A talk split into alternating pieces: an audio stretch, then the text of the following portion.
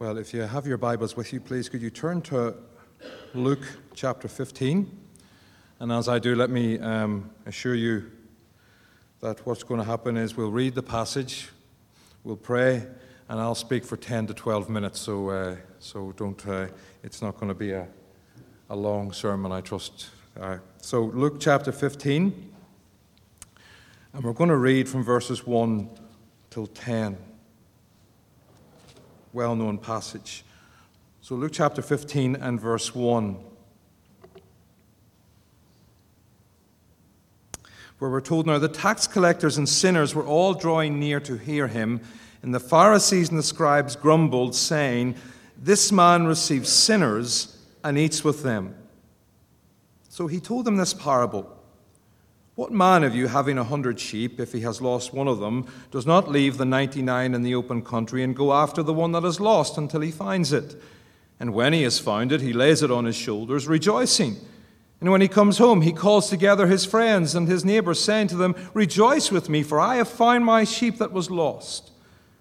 Just so, I tell you, there will be more joy in heaven over one sinner who repents than over 99 righteous persons who need no repentance.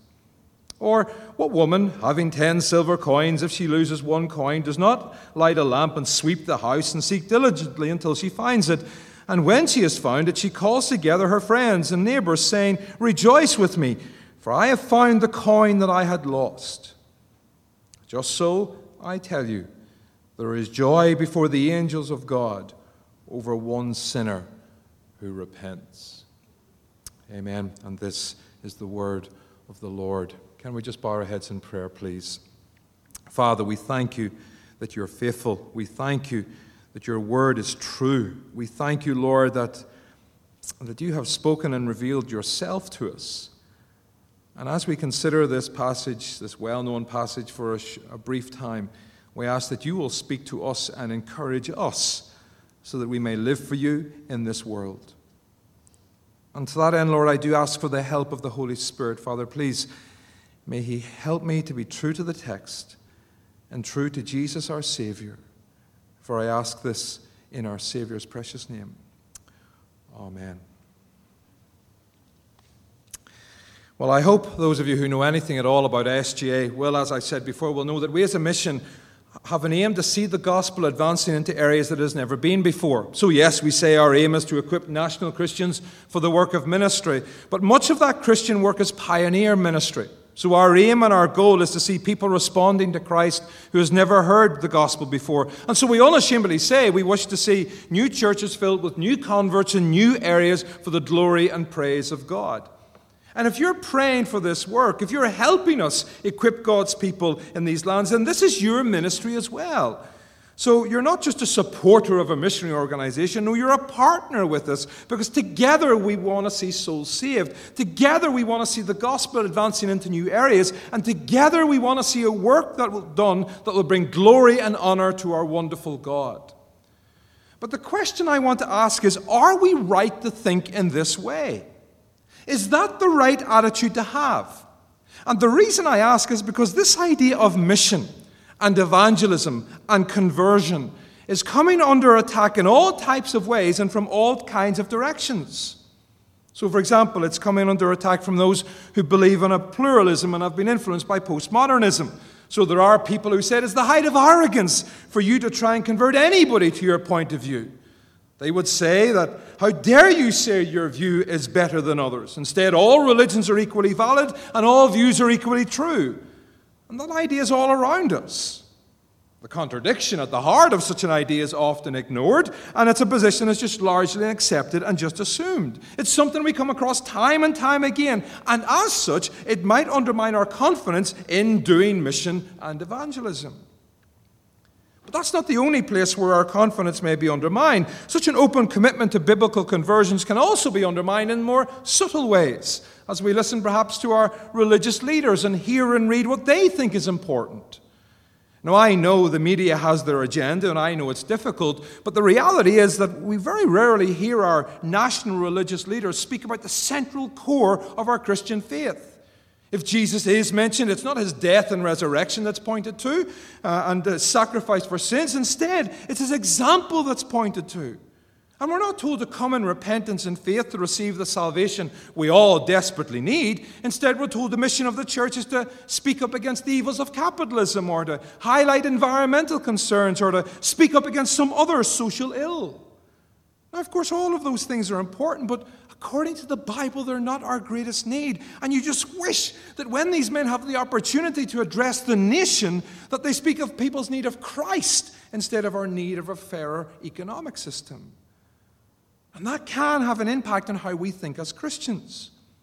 So, in a social environment that is intellectually opposed to evangelism and mission, and with religious leaders who do not seem to prioritize biblical conversions as they should, there is the chance we might start to feel a bit of step out of step with everyone else.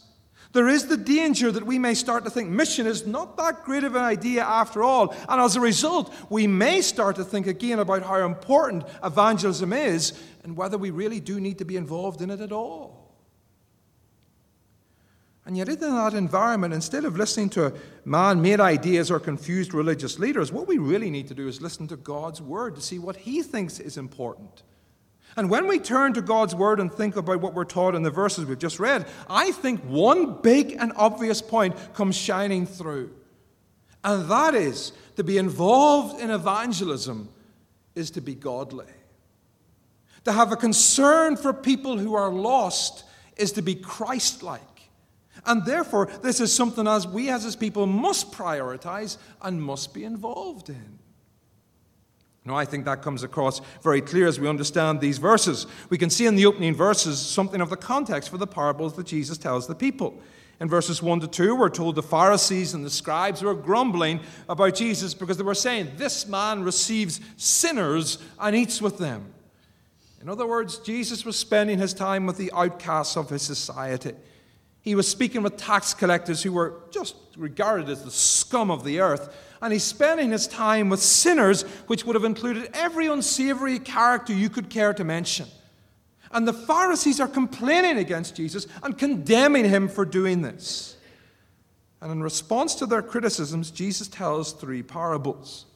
We're only going to be looking at the first two, which are not as well known as the third parable of the two sons. But even in these two short stories, we're told a great deal about the heart and love and concern of God. Because what we're told in both these parables is very simple and very straightforward. And it's this Almighty God loves sinners. Almighty God cares for sinners, and Almighty God rejoices when sinners come to Him in repentance and faith. Now, I'm not going to go into the details of the parables, but that compassion, love, and mercy of God does come out of the parables, doesn't it? So, in the first parable, we find the shepherd goes out and searches for the lost sheep. He's not satisfied with the 99. No, such is his concern. He goes out and searches for it. In the parable of the lost coin, the same thing happens. The woman doesn't say, Well, it doesn't matter, I've got nine coins. No, she searches for it. She looks earnestly for it. She does not stop until she finds it because that coin was incredibly valuable to her. And in the face of religious criticism, Jesus is teaching those around him the same is true for God and his attitude towards people.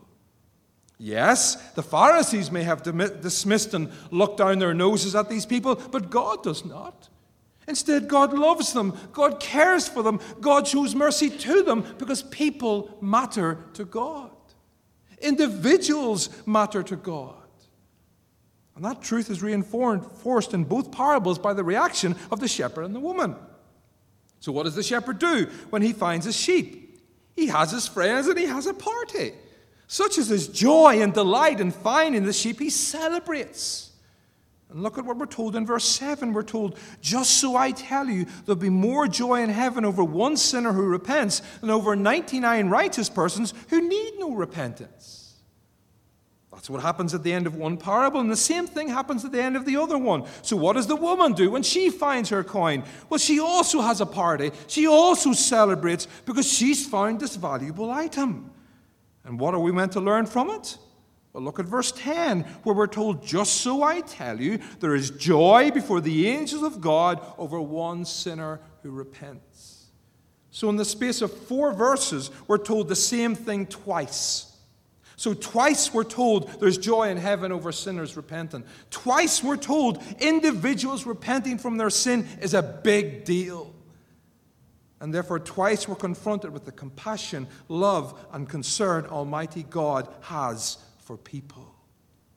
He loves people. Let nobody be in any doubt. He loves sinners, and therefore we must see we are dealing with a God who's a missionary God. We're dealing with a God who prioritizes and loves evangelism, and we are worshiping a God who celebrates each and every time an individual repents and puts their trust in the Lord Jesus Christ. What should that mean for us? Well, firstly, I think it means we uh, should have the exact same thing attitude as our God.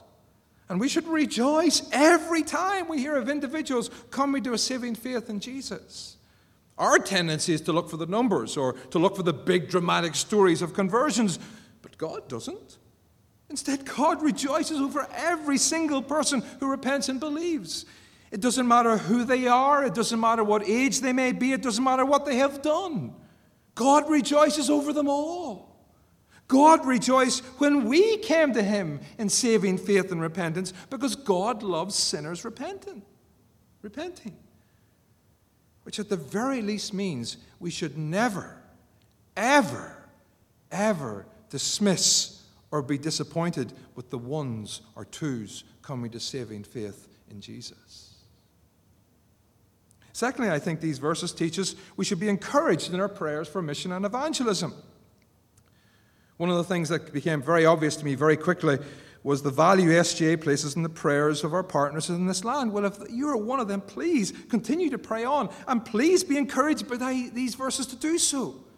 Because as you read these verses, they show us the God we're praying to. And it's not a God who's disinterested in people, it's not a God we have to persuade and bargain with.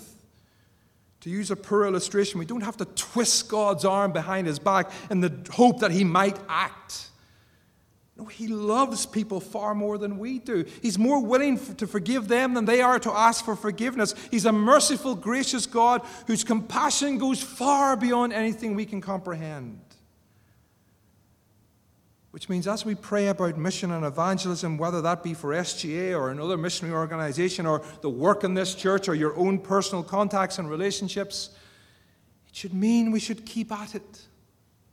It means, should mean we persist, and it should mean we be bold as we ask this God to save souls. Because guess what? This is something He delights in doing. And then, thirdly and finally, as we read these verses, we find out how God's people can please Him. Should be the concern of every Christian, shouldn't it, to please God? He's shown us so much love and grace and mercy. We're going to be reminded of that in a minute. We are blessed beyond anything we deserve, and so we should want to please God. Well, I believe these verses tell us how we can do that. Because if you want to know how to please God, let me say the answer is very simple. It's get involved in mission. Get involved in evangelism. So read these verses, be confronted again with the love that God has for people and his joy when they repent, and realize if we want to please God, we need to be involved in seeing more sinners like us coming to a saving faith in Jesus Christ. Now, as I serve in a missionary organization, it's not going to surprise you when I tell you. I just might have a few ideas how you can do that. But if not us, then somebody. If not SGA, then something all of us need to be involved in some form of mission, both home and abroad. All of us should be doing something to help more and more people hear about Jesus. Because here we are told God searches after lost people and he rejoices when they're found. And if we want to please God, we should be involved in this great work. And you know, as we do so, I think we should be very grateful because I think it is such a huge privilege to be part of something which brings such pleasure and such delight to our wonderful God. So, as we finish, we could ask the question Are we out of step with the ideas, beliefs, and concerns of our society when we speak about pray for and resource evangelism? Well, the answer is yes, we are. Are we out of step with maybe some other Christians who claim to be followers of Jesus who are not so committed to bringing the gospel to new areas and seeing new converts? Sadly, again, we might be. But should that make any difference to us? No. Absolutely not. It should not matter one little bit because when you read these verses, we can see here we see God's heart. Here we see God's priorities and concerns, and here we see that our God is a missionary God who loves sinners. And at the end of the day, that's what should drive us. That's what should influence us. And that's the only thing that should really matter to us.